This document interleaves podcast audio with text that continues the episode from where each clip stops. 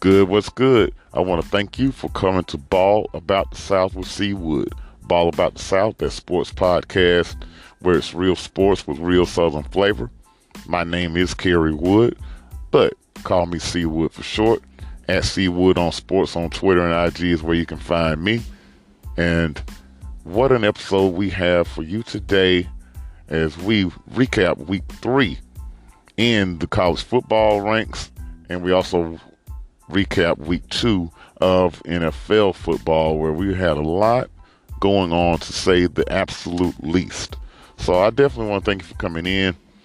Uh, if you doesn't matter what platform you're listening to the show on, whether it's Spotify, Apple, Google, doesn't matter. Whatever it is, I really hope that you will definitely subscribe if you haven't already. That you will like the podcast, make a comment, do a rating if you're on Spotify or Apple. And if this is your first time, I definitely hope it's not your last time to come ball about the South with CWood. Anyway, man, let's get into this show.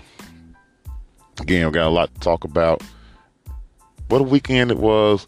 Obviously, we here.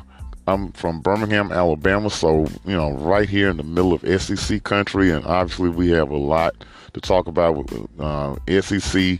We do, do, a lot with the HBCUs, which we're in the middle of HBCU country right here down in the South as well. But today, we're gonna get started with the NFL and we're gonna go to Miami, Florida, man. Tua Tagovailoa shutting some people up. How about that? A lot of people told me, and I've been seeing it in a lot of places on social media, Twitter, and all of that, that Tua Tagovailoa could not throw the deep ball. He could not throw the football downfield. He could not, and he would not do it. He would not do it. He shut some folk up Sunday night, I mean on Sunday afternoon, with that 42-38 victory, scintillating comeback over the Baltimore Ravens. Tua 36 of 50, 469 yards, six touchdowns. He had two interceptions in the game. We're going to talk about that too. We're not going to sit here and just bask in all of the glory necessarily, but we're going to talk about that. But what a game, man. What a game. And he found his two big time weapons. He found them two times each. Tyreek Hill found him twice in the fourth quarter. He found Jaylen Waddle uh, the first touchdown in the game, and then he found him later in the fourth quarter as well. And he was throwing the football downfield with ease. Now, there's a caveat to it. I mean, I will say that the Baltimore Ravens did not look the part of a really good defense at all. Marlon Humphrey suffered an injury in that football game, so you saw some busted coverages here and there. There's no question about that. Now, of course, not Tyreek Hill is, is a guy that can bust coverages without the coverage actually being bust. But in this case, man, you know, you saw some receivers running wide open and Tua was hitting those dudes right in stride and they were putting it in the end zone. So again, man, all I've seen over the last few months, I'm, I thought about putting Tua as the cover of my uh, episode here today, but if you have been listening to the show, you uh, you may remember that I had him on my cover a few weeks ago because I was talking about how Tua, you know, how would Tua deal with the pressure of knowing that everyone is sitting here talking about him with all these weapons. Now he has all the weapons that he needs. They've they've kind of revamped the offensive line and all of that. So are they going to sit here and you know you knew the pressure was going to be big time on Tua to get the job done. How how would he handle that? That was base. That was the basis of my uh, episode where I had him on the cover a few weeks ago. So I decided, well, I mean, even though it would have been absolutely uh, relevant to put him on the cover this time, I decided to go another way. And then, of course, you see it's Jalen Hurts. We'll talk about him in just a minute. But I mean, all I would hear, man, is that this dude, this mess that he could not throw the football downfield, and I just could, for whatever reason, I just could not believe that I was hearing that. Uh, again, now, if you sit there and you go back to his days at Alabama, obviously you probably didn't see a lot of him throwing the football downfield, but he really didn't have to. I think that kind of uh, spilled over into his days here in the NFL, his first couple of seasons, because obviously that hip injury I think had a lot to do with that as well. So and then uh, you know maybe some confidence issues as well or whatever. So yeah, maybe he wasn't throwing the football downfield, but that doesn't mean that he could not throw the football downfield or he would not throw it downfield. So, if nothing else, he, I think he should have hushed that noise pretty quickly on Sunday afternoon. Now, here's the deal, though.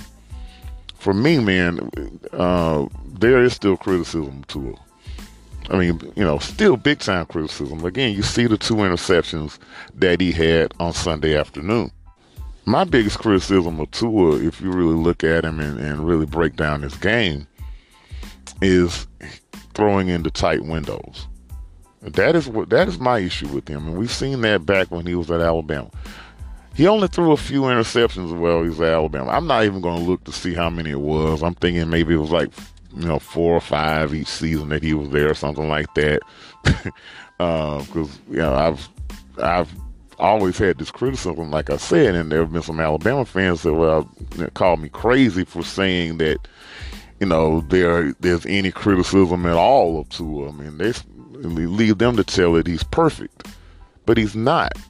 And uh, you know, even though he only threw a few interceptions there at Alabama, he probably could have thrown a few more that were dropped or whatever. But the other part of that is the reason he didn't throw those interceptions at Alabama was he, had wide receivers like Jaylen Waddle, like DeVonta Smith, like all those other dudes that wore crimson and white that were just getting open, and he was throwing into pretty clear windows. Let's, let's just be real about it.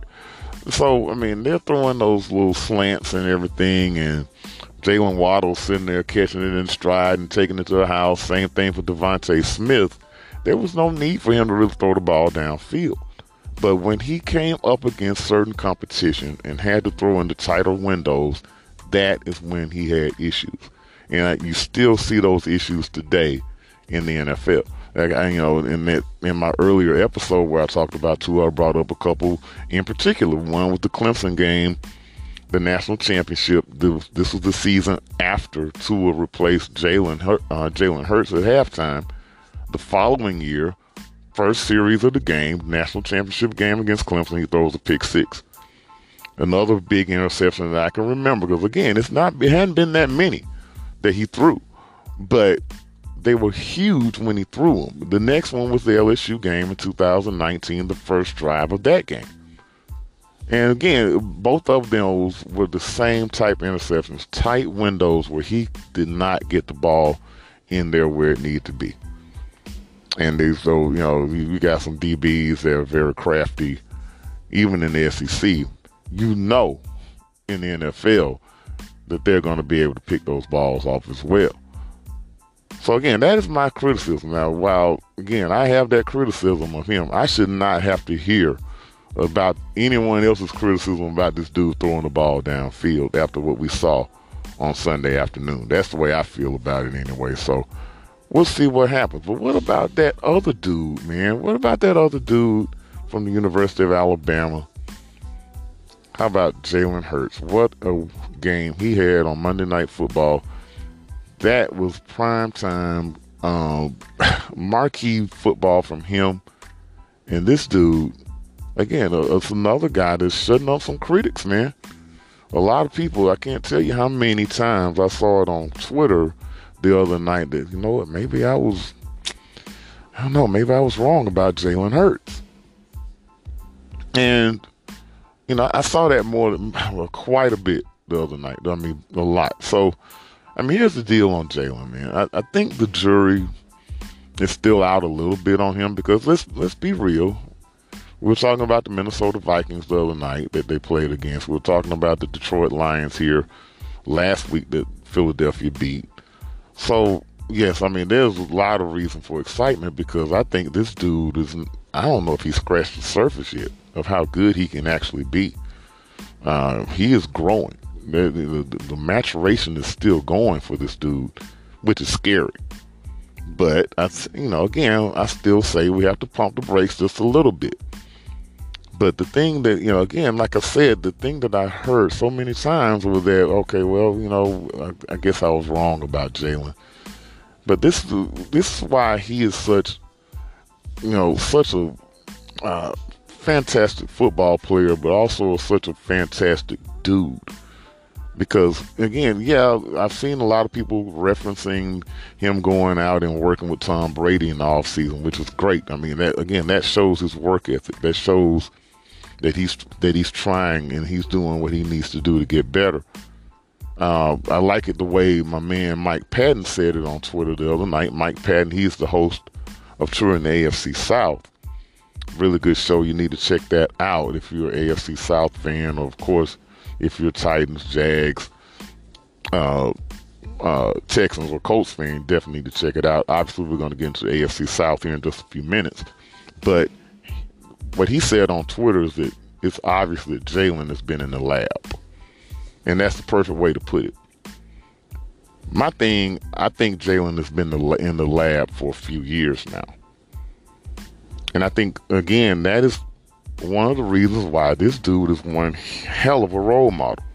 I mean, you sit there and you look at obviously what we saw at Alabama, where he you know, showed his patience and hung around uh, while the Tua thing was going on, and then Tua took his job or whatever, and all of that at halftime of the Georgia game. We all know about that, but you sit there and you look at this dude's work ethic. That's the way I'm going with this right now. This dude, man, you just look at his progression from that 2017 season where Tua uh, uh, took his place at halftime of the Georgia game and then you, you saw the maturation from that that point to the next season, which you know, 2018 SEC championship game, he took Tua's place. Okay, he came to the rescue of Tua in that SEC title game against Georgia. It continued on with him uh, to uh, to Oklahoma University under Lincoln Riley and those dudes to the point where he almost won the Heisman Trophy. He was invited to New York. And it's going on from there. This dude is continuously working on this game and it shows.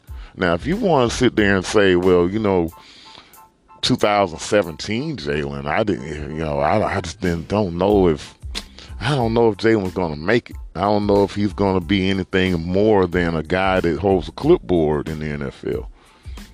I, you know, that would have been a fair statement because there's a reason to end up being the guy that ended up being the starter over him at Alabama. There's a reason for that.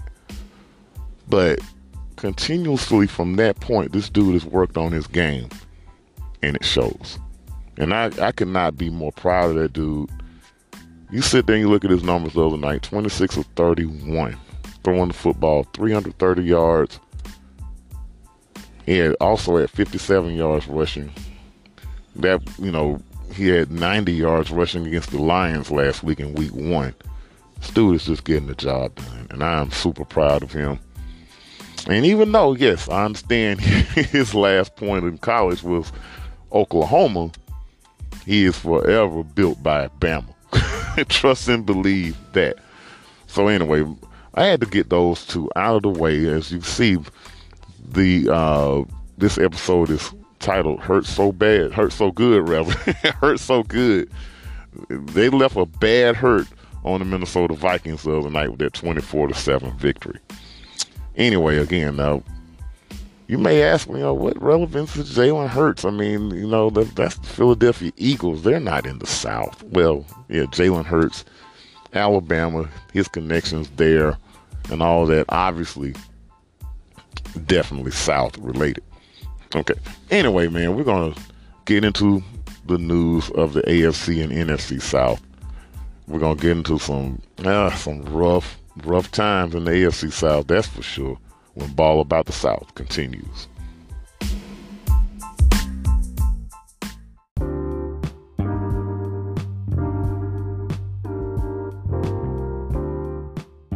Okay, y'all, we're back in. Ball About the South continues, and let's get into AFC and NFC South games here from week two in the NFL. We're going to get into the SEC a little bit later. My Around the SEC segment is coming up. Obviously, we had the Alabama game. They did their thing, 63 to seven, over uh, Louisiana Monroe.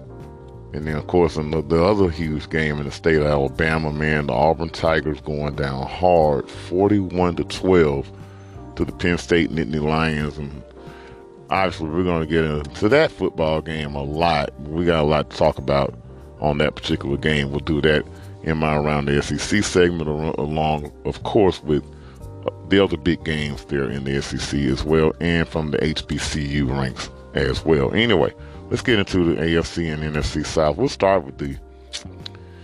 I don't know, man. There's not a whole lot of good to really go around, so I guess I'll just start with the really, really bad.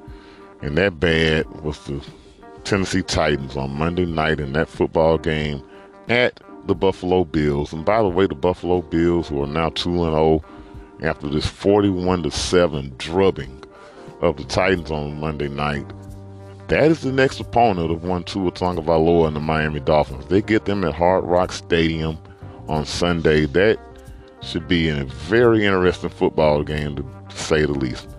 And I can definitely say this. This is one thing I'm pretty sure. I think I can say with 100% confidence. The defense is going to be a little bit better than what Tua saw this past Sunday. So I am definitely hoping that he continues uh, his, uh, uh, you know, better uh, quarterback play and showing that he is, you know, can be the guy that can lead this Miami Dolphins football team. I hope that continues because if it continues this Sunday, then I think you might be cooking with grease there in, on Miami Beach, man. Definitely. Anyway, let's get into this AFC South. The Tennessee Titans go down hard, 41 to 7. And what else can you say? I mean, it's really not a whole lot to say. I mean, I've I've seen so many opinions. I've seen so many people just going off deep end. Obviously, Titans fans about this football game the other night. Maybe I'm missing something because I put it I put it like this. I felt like we, the Titans were going to lose the game. Okay, um, it definitely would not have shocked me at all if the Titans were blown out. Now, on the flip side of that, we've talked about this before. I mean, the Titans always, you know, seemingly show up in spots in certain games where people give them no shot to win. And then we saw the vice versa of that last weekend when they lost to the Giants, or when last season when they lost to the Texans and they lost to the Jets, where you think, oh man, this team is about to really take off and really do some good things, and then they lose to someone that they're not supposed to lose to. We've seen both ends of that spectrum. So, for me, man, I'm not really in that much different a, a look at this football team than I was before we came into the game. I'm really not. Now, maybe I'm just crazy about that. Maybe I need to put some glasses on or something. Now, don't get me wrong two things, a couple things definitely stood out in this football game. One, offensive line is an absolute mess, and that did not get any better with the injury to Taylor Lewan, the latest injury to Taylor Lewan. Um, seeing now that he may be out for the season. So obviously that's huge. The other thing was absolutely no pass rush on, on Monday night. Absolutely no pass rush at all. And you know, missing Kristian Fulton like the Titans were last uh, on Monday night, that is not a good recipe. The Buffalo Bills took full advantage of that.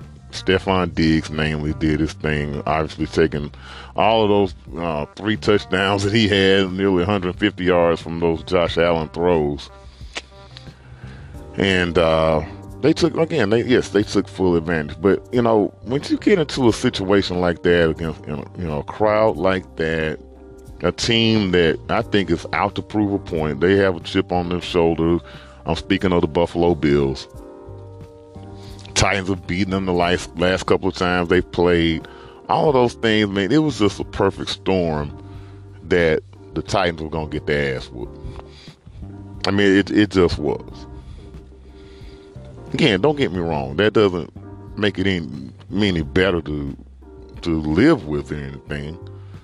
But all of this stuff about, well, you know, oh Ryan Tannehill, and I see so many people. Oh man, the Titans suck, and I and, and because and they suck because of Ryan Tannehill. But Ryan Tannehill didn't didn't make that game twenty seven to seven or whatever it was, or thirty four to seven. There was nothing he did. Now, yeah, he did something to make it forty one to seven. He threw that pick six. And I know he had the other interception before that, but other than that, before that point, Ryan Tannehill didn't have anything to do with this thing being a blowout. This game was going to be a blowout regardless. And now seeing all this, oh well, it's it's, uh, it's time we get to Malik Willis. No, no, it's not. But that O line, are you kidding me?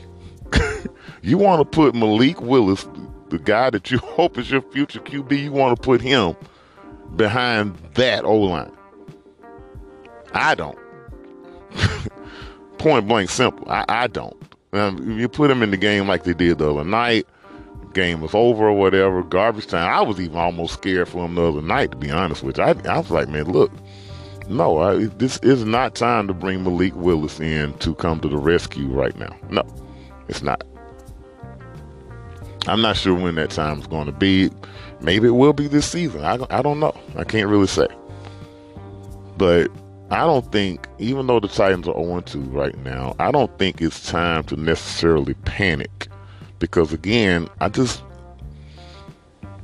I, I, the Titans to me the the bigger loss, even though yes, that was embarrassing, humiliating, all the adjectives you want to come up with. The bigger loss was to the Giants last week. If you don't lose to the Giants, you're still one and one. even in losing both of these games, with the Jacksonville Jaguars leading the division at one and one, everything is still there for the Titans this season, at least from what we felt that they could accomplish.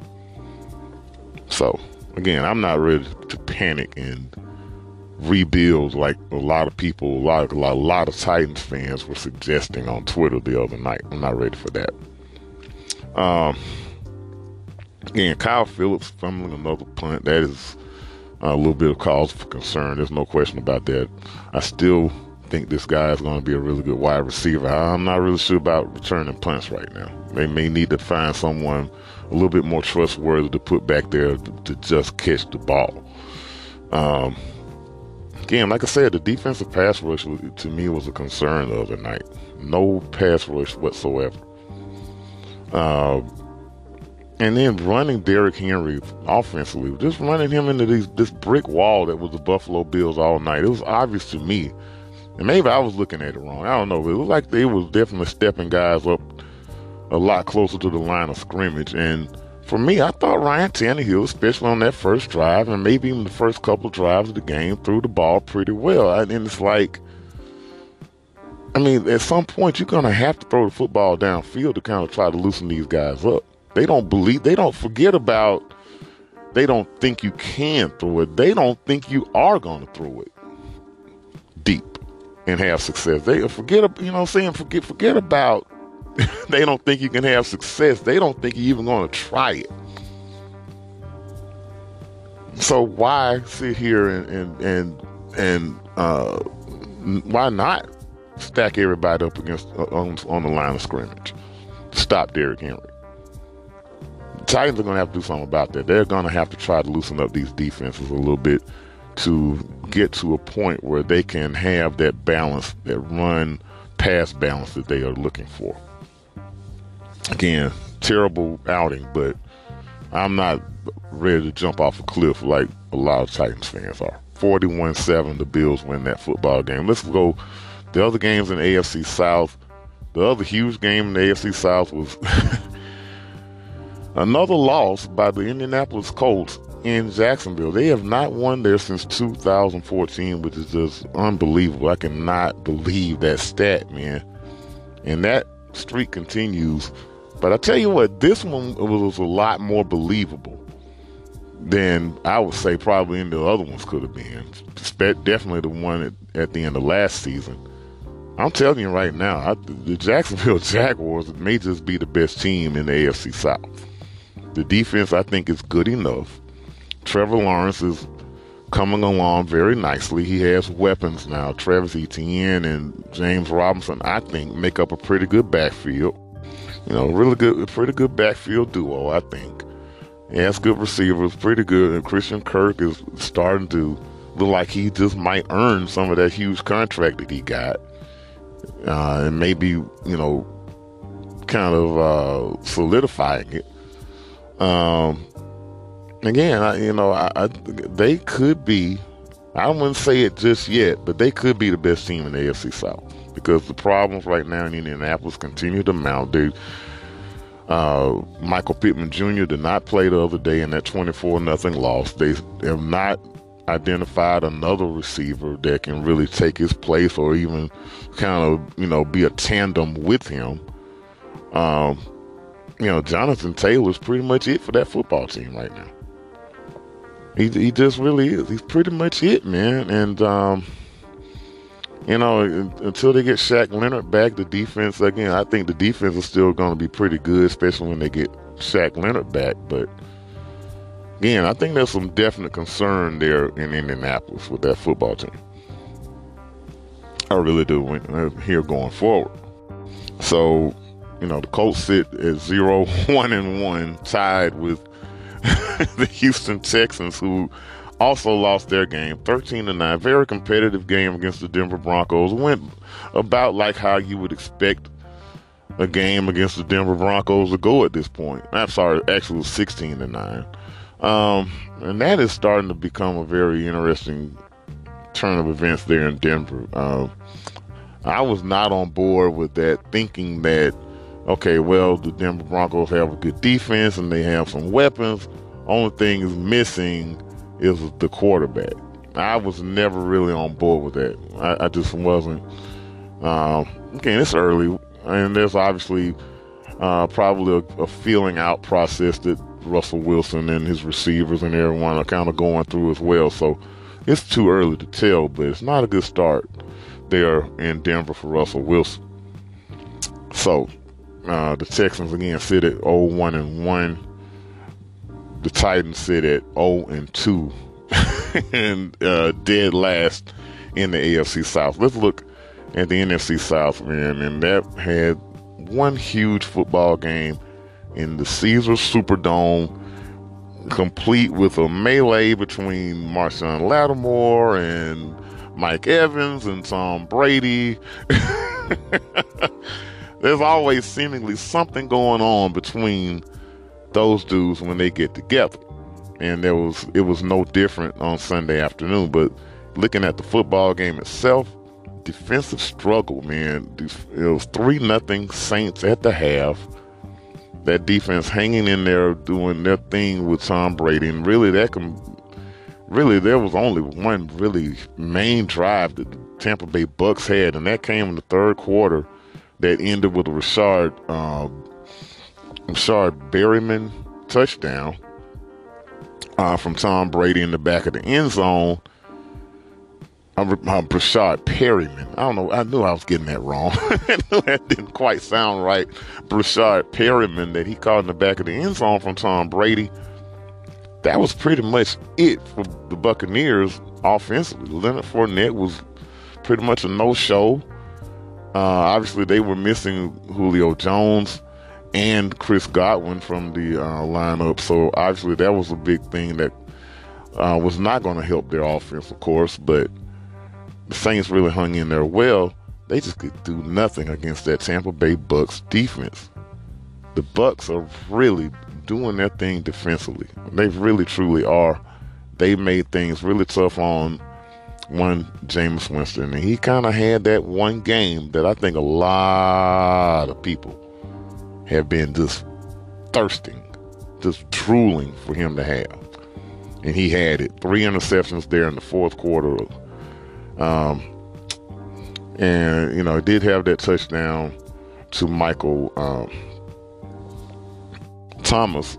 Uh, there in the fourth quarter, that made it twenty to ten. But the game was pretty much over at that point and uh, the, the, Bucks go on to win that football game. But again, like I said, a lot of people were waiting for Jameis to have that type game. Those three interceptions looked pretty bad. One of them was really not bad at all. It was a deep ball to Chris Olave that uh, the safety for Tampa Bay was able to get his hands on.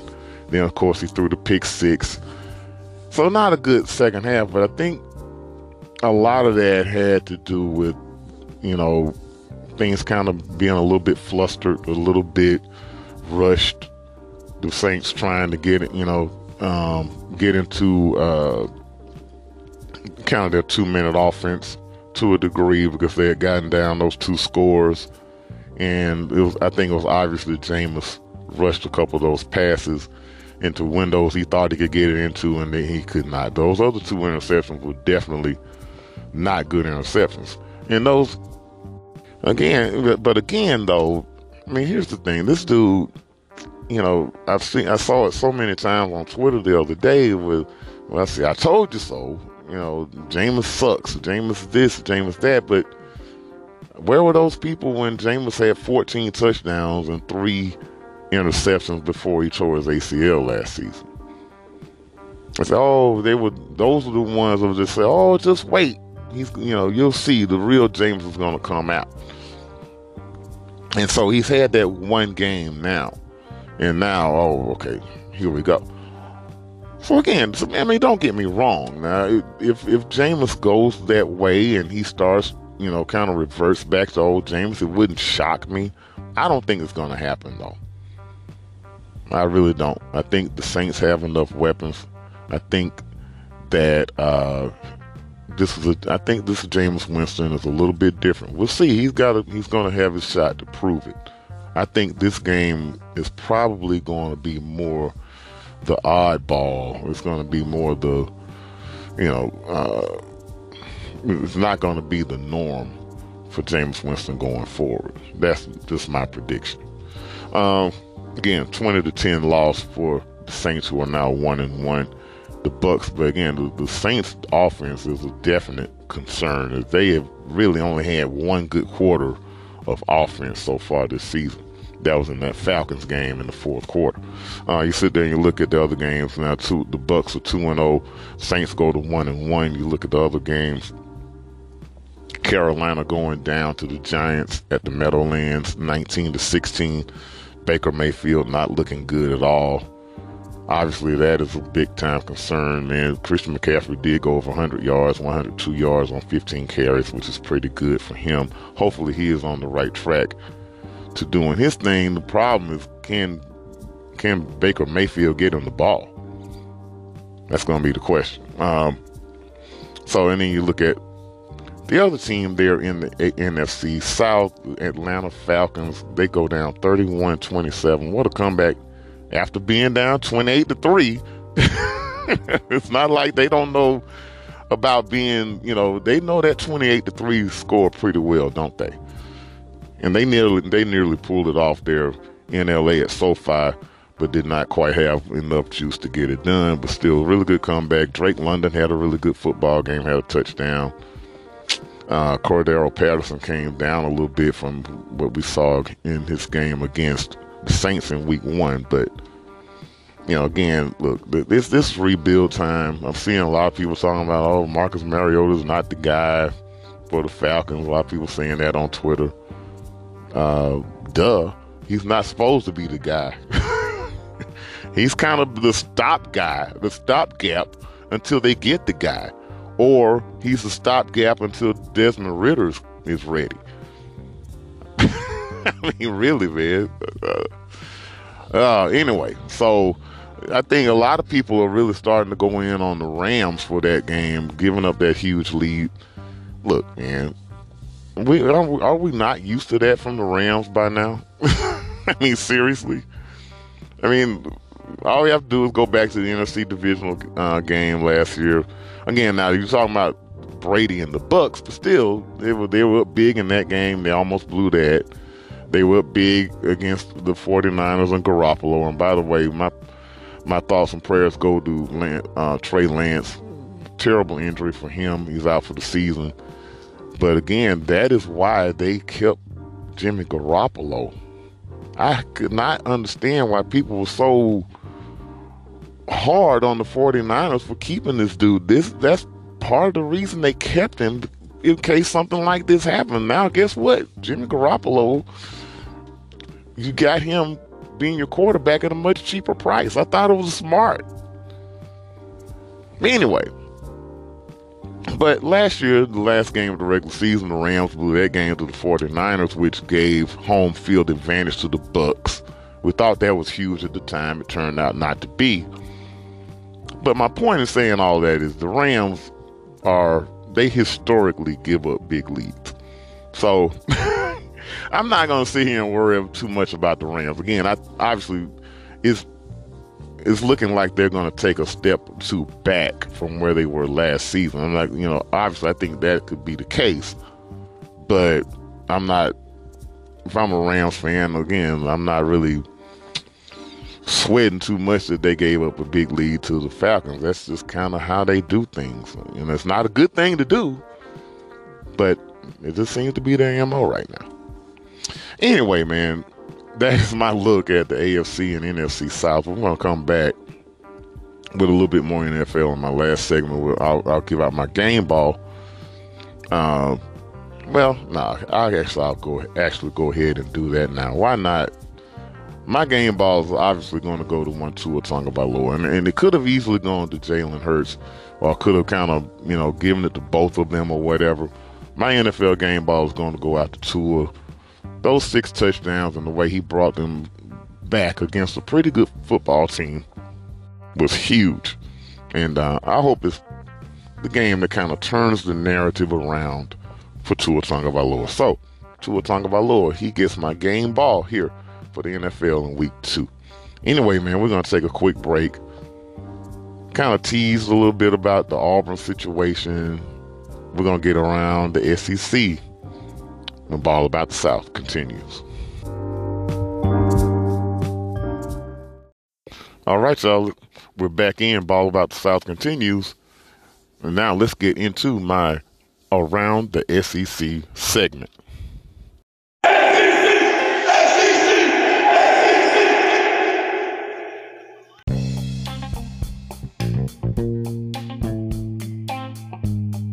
Yes, sir. The SEC and we're going to get into the games that we saw this past weekend. There were four games that kind of really stuck out. Two of those games were out of conference, and two of those games featured in conference opponents against each other. So let's get into it, man. It really, yeah, two of those games were pretty competitive, and the other two absolutely were not. Um, let's get into the two games that were competitive first we'll get into, you know, let's go on to get Georgia out of the way. I mean, what else can you say about the defending national champions right now?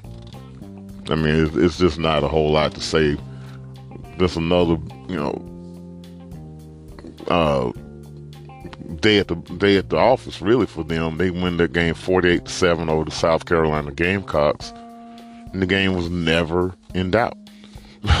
just it never was. I thought maybe South Carolina would be able to hang in for a little while and maybe uh, uh, they, they get a turnover or two or something like that and maybe keep it close to the number, which was like around 21, something like that. that wasn't happening. Georgia went on and they took care of business. And, uh, man, look, Georgia's the best team in the country right now. I don't think anyone should dispute that, not even an Alabama fan. Now, Alabama fans are going to say, oh, well, you know, I think Texas is better than Oregon. Georgia hadn't played anybody. you know, and look, I'm an Alabama fan, so I, uh, look, I, you know, look, I'm, I'm not really totally sold on Texas just yet, even though, despite the game that they played against Alabama last weekend, I'm, I'm just really not. That doesn't mean I, you know, again, I don't I'm not really, I can't really say who's better between Texas and Oregon. And that's basically the teams that you would be trying to compare if you're trying to figure out who's better between Alabama and Georgia. I mean, right now, it just really doesn't matter. I mean, it just really doesn't. We're still in the middle of September. We still have two weeks to go here before September is over. So, uh, it's not a really big deal. It really is. So you know, we'll actually have one week before September is over, and then we'll be in the next week. We'll have games on October 1st. So still, I mean, look, I mean, Georgia right now has more of an identity offensively, and I think that is the biggest difference between these two teams. I think Georgia, you know, I don't know if we know enough about them defensively. Obviously, they have been very impressive here the first few games, but um, you know, again, I, I it's not like they've really played any juggernauts offensively yet, so it's a little bit early to tell. But I think Georgia's going to be fine defensively. I think the same for Alabama, but I just think right now the offensive identity is better for the Georgia Bulldogs right now, and that for that for me uh, puts them ahead of Alabama in the race. I mean, know, you look, Stetson Bennett is playing really, really good football, and he's setting up a lot of people right now. He has guys like Brock Bowers to get the football to that are just crazy good right now. And again, Alabama's still kind of trying to find itself offensively a little bit. So we'll see how that goes. The other game that was out of conference, uh, that was in in conference. Well, no, let's take that back. The other game that was an absolute blowout. At least it turned into a blowout in the second half. The Auburn Tigers and the Penn State Nittany Lions. And we touched on this game just really quickly um, in the opening segment. Um, what else can you say? I mean, obviously, the biggest news that comes out of this game is, you know, look, it's it's Bryan Harsin is, is is hanging on by a thread. I don't think there's any question about that. I don't. I don't. Even, if he had won the game, obviously, that you know, that would have silenced a lot of people that want him gone. I mean, you know, but it it would have been, you know, temporary. It wasn't going to be something that was going to last all season unless they really just started to really play well. But we knew that Auburn was not going to, you know, I, I, thought Auburn had a chance to win the game, but me thinking that was solely based on I just didn't really think a whole lot of Penn State because we hadn't really seen a lot of Penn State except for that first night against Purdue. And, you know, Purdue went out and they lost to Syracuse the other day. Um, great game, by the way. Crazy ending of that game. But, uh, you know, I, I, just, you know, didn't really know a whole lot about Penn State. And I, and I was like, look, maybe this thing, you know, Penn State comes down to Auburn and that crowd gets to them. Um, you know, and maybe Auburn was able to pull out a win. Doesn't mean I would have thought any differently about Auburn or Penn State for that matter if that had happened. But the thing is, it did not happen, and the, the Tigers were not competitive. They lose that game 41 to 12. And now you know, the the fire Bryan Harsin talk is has intensified even more. And uh, now it's like, okay, everyone's putting up their bets or whatever. It's like when are they gonna um, let him go? Uh, we got some interesting games coming up. They have Missouri coming up this weekend, and then the following week they have LSU. And then the things really get tough inside the conference. I mean, you got Georgia coming up after that, and uh, I mean, it's it's about to get really real for Auburn, and now we have T.J. Finley who's nursing and kind of nursing an injury, but you know, again, he he may have just been benched the other day in favor of Robbie Ashford, and now you're looking at you know possibly starting Robbie Ashford this weekend against Missouri and see you know just kind of seeing what he does. But you know, who knows? Who knows how that could turn out? I mean, this thing could has already unraveled and it could unravel a lot more really quickly in Auburn. And let me tell you how quickly things are working. You know, Herm Edwards, we hadn't talked about that. Herm Edwards was fired yesterday from Arizona State. And guess whose name popped up on the early uh, candidates list to replace him? Bryan Harsin. So again, I, I don't know. Obviously, I don't know that Bryan Harsin gets that job or anything like that, but things are really uh, starting to really materialize really quickly with this whole thing. Uh, but you know, you sit there and you look at that football game. Penn State dominated Auburn in, in that game. Uh, you know, both sides of the ball, both sides of the line of scrimmage. Penn State was able to run the football at will. And if you have that going on at Auburn, where, the, they, the defense is not going to keep you in ball games, this offense is certainly not going to do it right now. Because everybody's just loading up to stop Tank Bigsby and Jarquez Hunter and those dudes. I mean, because no one is really worried about the threat of Auburn throwing the ball downfield. So they're stacking the box and daring Auburn to run it or daring them to throw it. And let's be real, I, I don't think you uh, have a guy on that roster right now that can, can consistently throw the football down the field. So anyway, I mean that is how things are going at Auburn. Uh, let's look at the other two games on you know uh, ones that really kind of stuck out, and these one of them again was very. Both of these games were competitive, uh, and we'll start off with the out of conference game, and that's the Texas A&M Aggies hosting the Miami Hurricanes. And we talked about the Aggies a lot last week, of course, with that loss to Appalachian State. I mean, look. I mean, this was a good comeback. Don't get me wrong. I mean, to come back off of, an, up of a loss to a team that you were supposed to beat at home, any anytime you can come back and beat a team that was ranked, or you come back and beat a pretty good team regardless of them being ranked or not, I think that's a good win. Don't get me wrong when I say this, but I mean, I, I, I just this whole thing is is insane when you think about um, Texas A&M and the recruiting classes that they have had, and the fact that Jimbo Fisher has not found a quarterback to really run that thing the way you would think he would want it run. And we're talking about an offensive guy. This Jimbo Fisher is an offensive coach. And he has not been able to find that guy because okay, so he, he benched Haynes King in favor of Max Johnson, the transfer from LSU and Max Johnson went 10 for 20, 440 yards. I mean, I mean, just, I mean, just basically, look, I mean, everybody's talking about how he just, you know, kind of got the ball where he needed to get it. I mean, yeah, I mean, I guess maybe on one drive he did.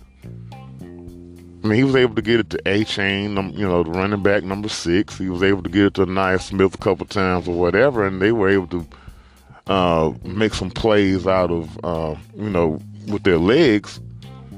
But far as throwing the ball downfield, I mean, the, the, that game right now is non-existent for Texas A&M. So, I mean, defensively, they're, they're doing their job. So I mean, again, you know, they're gonna be able to stay in games, and you know, you hope that. And again, I guess the biggest thing is Max Max Johnson did not turn the ball over. There, I guess that's probably the best stat that they had offensively on Saturday evening. But besides that, this team had 264 yards total offense. They were outgained. uh, looking at Mustafia, 392 yards for Miami, 264 for the A&M Aggies. Time of possession, the Aggies had it 25 minutes 29 seconds. Miami Hurricanes had it 34 minutes. A full nine, almost nine minutes more. The Hurricanes had the football. I mean, so I mean, so that tells me. I mean, the Hurricanes had 175 yards. A&M had 124. And A&M ran 52 plays. Miami ran 77. I mean, you know, that's I mean again, and, and now there I will I must say there were you had the two targeting penalties that ended the night for a couple of the defensive backs. There were already a couple of injuries in that backfield and defensive side for A&M, so that is something you have to take account, take into account or whatever. But this offense, man, is, is, not looking good at all. And there's there's going to be a lot of improvement between now and really this, this coming Saturday when they play Arkansas, and then in a couple weeks after that when they go to Tuscaloosa to play Alabama, and then on and on and on. I mean, you got, I mean, you sit there and you look at this league right now. I mean, especially in the West. I mean, look at all what Ole Miss did to Georgia Tech the other day. Hadn't talked about that yet. Forty-two nothing in Atlanta against Georgia Tech. Uh, even though Mississippi, you know, we'll talk about Mississippi State here in a little bit. LSU looks a little bit better, maybe here in the last couple of weeks. I mean, A&M's got to get this thing fixed offensively, man. They they they're not going to be able to get outgained and have that big a gap between them in time of possession against better teams. I mean, I, for me, I was not buying into Miami just yet, being the 13th best team in the country right now. If you had to ask me, I think, obviously, I think Alabama beats Georgia. I mean, uh, Alabama beats Miami. I think Georgia beats Miami. I think Kentucky beats Miami. I think Arkansas beats Miami. A&M just beat Miami. I mean, uh, Tennessee, in my opinion, beats Miami. So that's six teams right there that I can just sit there off the top of my head that I think in the SEC would beat Miami right now today. I think Mississippi State would be right there to beat Miami. You know, half the league would beat Miami right now just for me sitting here thinking about it. And uh, you know, so A&M gets by, but is that going to fly the rest of the season? I don't know. Uh, then you look at the other game that was really tight, that was really uh, competitive. Well, it got to be a two touchdown lead. Speaking of the Mississippi State Bulldogs, they they were ahead 16 to 10 going into the fourth quarter there in Death Valley against LSU. LSU scores 21 unanswered in the fourth quarter, and they take a 31-16 victory and go to two and one. And everybody was everybody was uh, shoveling dirt on LSU because they lost to FSU opening night. And now here they are two and one. Now again, one of those victories was over Southern, but still. Again, I, I don't think LSU is going to get past seven, eight wins. Uh, I think right now you'd have to say LSU is better than Auburn, though. I think I'd say that. I think LSU, is, you know, obviously they beat Mississippi State now. So, uh, again, I think Brian Kelly is going to be just fine. I mean, I could continue to see people talking about LSU. It's like, oh, I, I wasn't impressed with them. I didn't, don't really think we were supposed to be this season. I mean, I, I don't understand what you're trying to say. I mean, trust me, look, I'm an Alabama fan. I'm not trying to sit here and pump up LSU because I like them. I'm just trying to tell you how it is. I mean, you know, I thought that would be a really tight game there in Baton Rouge, and I thought it was going to be pretty much a toss-up. I, you know, I picked Mississippi State to win the game, but am I surprised that LSU won? Absolutely not. So, yeah, again, you know, people shoveling dirt on these teams, man, it, it just trips me out. After one ball game, it's just unreal. And shoveling dirt basically uh, and, and, trashing Brian Kelly and all of that. I mean, I understand uh, his antics when he took the job and he got first got to Baton Rouge. I understand all that was kind of crazy looking, but I I don't care about that. What is he going to do when he gets on the sideline? What is he going to do coaching that football team during the week? What is he going to do in recruiting? That's what I care about. I don't care what he about him dancing and trying to sound like he's from the South. I, I really could care less. I, I, really could, man. So, I mean, it, it just doesn't have anything to do with the other. So, anyway, uh, LSU, really big win really big win. Jayden Daniels went um, went got 100 yards on 17 rushes. Again, he's still a guy that's, you know, going to be running the football a little bit better than he throws it. So LSU, you know, LSU probably at this moment you probably can defend them pretty good, but I think their defense is coming along. So I think they're going to be in a lot of games. Are they going to are they to win more of them than they lose? Probably not. But again, I think they get to a bowl game. I think they get to seven wins or so. And for me, I think LSU fans should be content with that in season one under Brian Kelly. Uh, looking at the rest of the games, just really quick, man. Just kind of going through the scoreboard. At, you know, Tennessee rolls again, 63 to six over Akron. Florida struggled again, but they get the victory, 31-28 over South Florida. Arkansas struggled big time. They were trailing late in that game, 27-17, but they come up with a flurry of points against Missouri State. They welcome back Bobby Petrino. Can you believe that?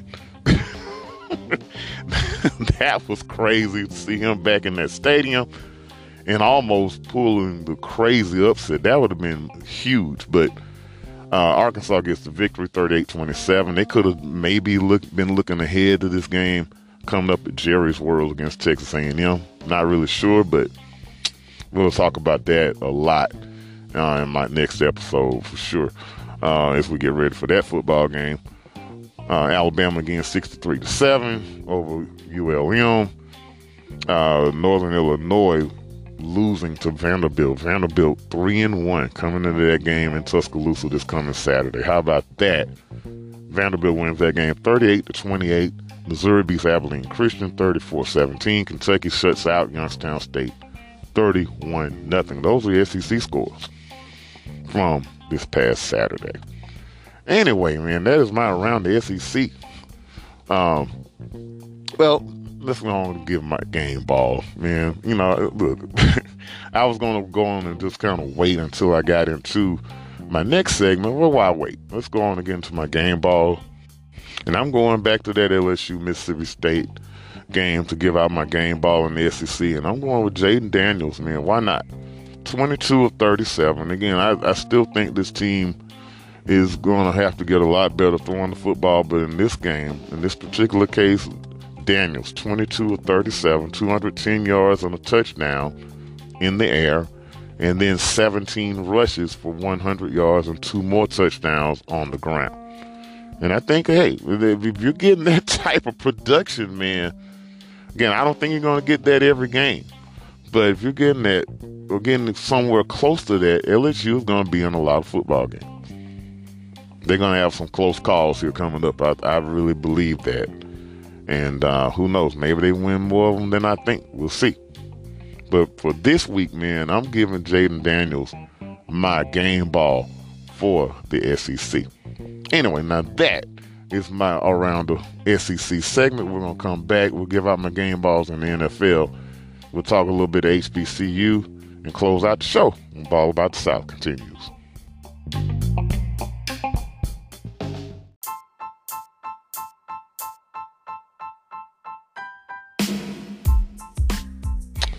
Okay, y'all, we're back in. Ball About the South uh, continues, and I want to appreciate, well, I want to say that I really appreciate you dropping by. And again, please don't forget to like, subscribe, do all those things. We're going to close out the show here in just a few minutes. Uh, I want to get into HBCUs. One thing I do want to mention, I was talking about LSU a few minutes ago. Florida State Seminoles are 3 and 0. I just thought I'd throw that out there. so maybe that loss to Florida State is not quite as bad as, as some people thought it was, which is kind of what I was trying to kind of say after that loss happened because I thought Florida State was a team that was a little bit more seasoned than this LSU team is. So, again, not as bad a loss as maybe as it looked there on Labor Day, uh, the night before Labor Day for the LSU Tigers. Uh, anyway, man, let's move on. I want to uh, first, I guess I you know talk about a couple of HBCU games. really the one, you know, you had the Howard Morehouse game that went down. That game was in Giant Stadium. Uh, they're, they're in, uh, well, New Jersey, New York, whatever you want to call it. Uh, but that was a huge game. It was a really cool sight to see Spike Lee lead out, lead Morehouse out onto the field. Morehouse and Howard, uh, Howard getting the victory in that game, of course. You know, uh, but still, really a good scene there. Uh, seeing all those, uh, always a huge rivalry, obviously, between those two historically black colleges, and uh, definitely a good look, man. Uh, that game was on CNBC, if I remember correctly. So uh, I thought it was a pretty good, you know, pretty good look to get those two teams on a pretty decent network. Um, obviously, there's a lot of talk going on in the SWAC right now from Grambling State fans who are kind of upset with one Deion Sanders. Now, Jackson State went on to win the big, win that game huge as they hosted Grambling over the weekend on Saturday, doing their thing. Uh, uh, of course, they you know they kind of got off to a slow start. It looked like Grambling was going to hang in there, but uh, Shedeur Sanders and those dudes got off in the second half and went on to a huge victory. The bigger story coming out of that game, however, is a lot of Grambling fans and alumni or whatever were really uh, complaining about the conditions there at Jackson. I think it's Jackson Veterans Memorial or Veterans Memorial Stadium, whatever they call it, the Vet, something like that. And there were, you know, a lot of people left because they were saying that. Uh, obviously, it was a hot day. I mean, it was. I'm not sure what the temperature was there, but it was near 100 here in, in Birmingham, 95 or something like that. So I'm sure it had to be about the same or worse there. And they were saying that some of the band members were falling out and they left early, and some of the fans left early because they're. I'm, I'm seeing. I don't know if it's true or not, but I'm seeing where some people were saying that, that the concession stands were short of water and all of that. I'm not really sure if all that's true. I have no clue, but it has really made a huge conversation on social media. And the reason why it really became even a bigger story is because Deion Sanders, Coach Prime, came out and spoke out against Grambling for leaving so early. He spoke out and was like, you know, he thought the crowd was pathetic. I mean, I mean, I, I, just so uh, again, that has been a huge story here the last couple of days yeah, I'm, I'm again, I'm not really sure. I understand where Deion's coming from on a lot of this, a lot of these things that he's saying, but I mean, that seemed like a situation at that point where I don't blame some of the fans for leaving. I'm, I'm not really understanding where Deion is going with that. Uh, he spoke out against Grambling for their uh, low attendance numbers at home. Now, you know, I don't know if that's Deion's place necessarily to, to point that out, but now he's correct on that. I'm, I'm not going to have to. I'm going to have to agree with him on that. I think they were saying that. I think the stadium seats 19 or 20,000, and they were only averaging like 7,500 fans, which is which, which is which is bad. It's pretty embarrassing, actually. And I understand Grambling is not the good football team that we've known them to be in, in certain years or whatever, but there's plenty of Grambling alumni around to get more than 7,500 people in the state. But then at the same time, that has nothing to do with what happened this weekend, and that's what a lot of people were referencing. So I don't know, man. This is, I know that Deion is really on this campaign to really lift up HBCUs, and that's great. But I think that sometimes I mean, you can't fight every battle and, and criticize every little thing. I mean, I, I just didn't see the, the need for criticism at that point. So anyway, Jackson State again moves to um, they stay undefeated, and I you know I don't know if anyone is going to beat them in the SWAC again this season. FAMU obviously could not do it; they did not come close. Grambling might have been the next team in line to possibly have a chance of doing it. Hue Jackson's guys did not get it done either. So it's going to be a very interesting situation, man, there going forward. Another huge game, a bit of an upset when you sit there and look at it in the SWAC Western Division. Southern going down to Texas Southern. That was a pretty big victory for Texas Southern, getting that victory over um, over the Jaguars the other night. Texas Southern, we talked about them in my HBCU preview. I'm not really surprised to see this team starting to show some a lot of signs of improvement. I think we saw a little bit of that even last season. So the maturation continues there with this Texas Southern team, and I think that is definitely a really good thing for them in the SWAC. Anyway, man, uh, I want to close out the show with a little bit of congratulations. Got a couple of them to go around. I'm going to uh, save my favorite one for last. First one, I do have to congratulate the Atlanta Braves. They clinched a wild card spot last night. They're still obviously deep in uh, contention for the NL East. They're only a game back, which it seems like they've been a game back since June, June or July to the Mets. so that is still ongoing big time. But if nonetheless, if they don't get the division, obviously this team is going to be in the playoffs as a wild card. They have like a 12 game lead right now over the second place team in the wild card standings, and that would be the San Diego Padres, who would be good to go right now as well. And then uh, you have behind them the Milwaukee Brewers. So uh, interesting stuff going on there, but the Braves are definitely going to be in the postseason. I'm sorry, I, I said the Brewers. I meant the Philadelphia Phillies are behind the San Diego Padres for that third wild card, and then you have uh, the, the uh, Brewers behind them by like a game, something like that. So it's going to be a very interesting uh, wild card race there for those three or four teams to see who gets those last couple spots.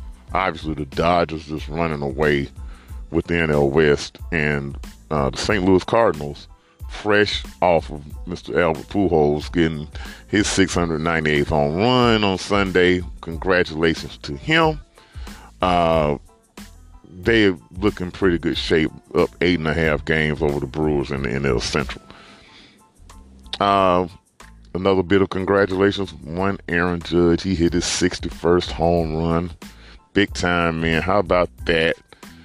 Uh, you know, just just incredible numbers that this dude is putting up this season. Incredible home run numbers that the Yankees are putting up as a whole. Craziness going on with that with that team, but lot some bullpen problems that I keep seeing with them, and they definitely are not the team that they were when they started out the season. We'll see how that goes. Maybe that's not such a bad thing as we get ready for the playoffs. We'll see how how that works for them.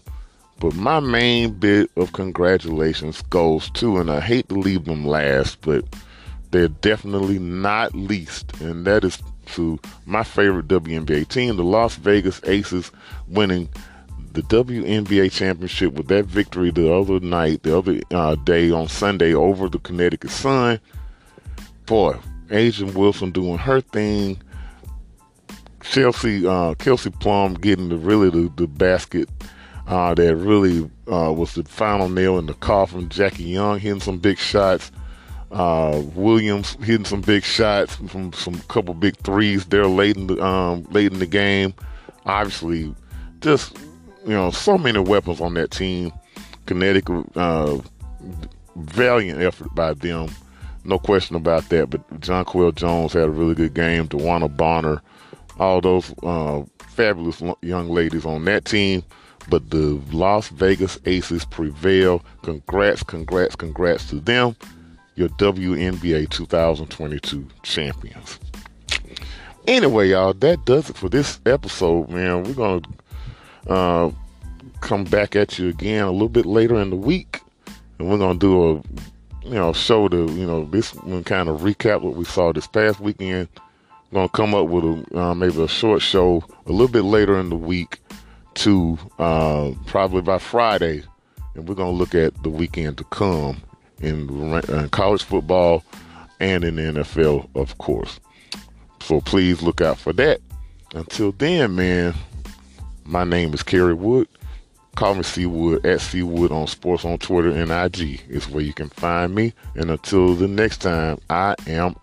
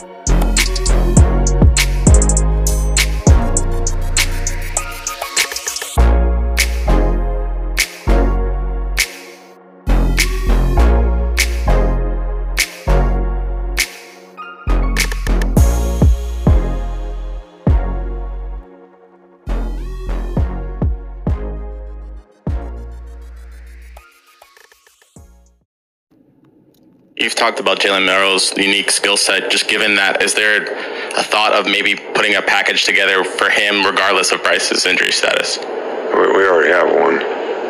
So, Okay, uh, we got do three. you want us to put a new one together now just because he might play or use the old one? I mean, we can do either one. I mean, I'll, I'll, I'll go talk to the offensive coaches and see. About to use that more often then? Um, again, you know, I don't talk to Jimbo on a regular basis, but I'll call him and tell him right after the, conference if you want me to. Man, you, you guys think I'm going to tell you what we're going to do with our offense and our team? You, you, you might as well make it up. I, I saw today where there's headlines in the paper that, you know, I'm going to keep it a secret what we're going to do with Bryce.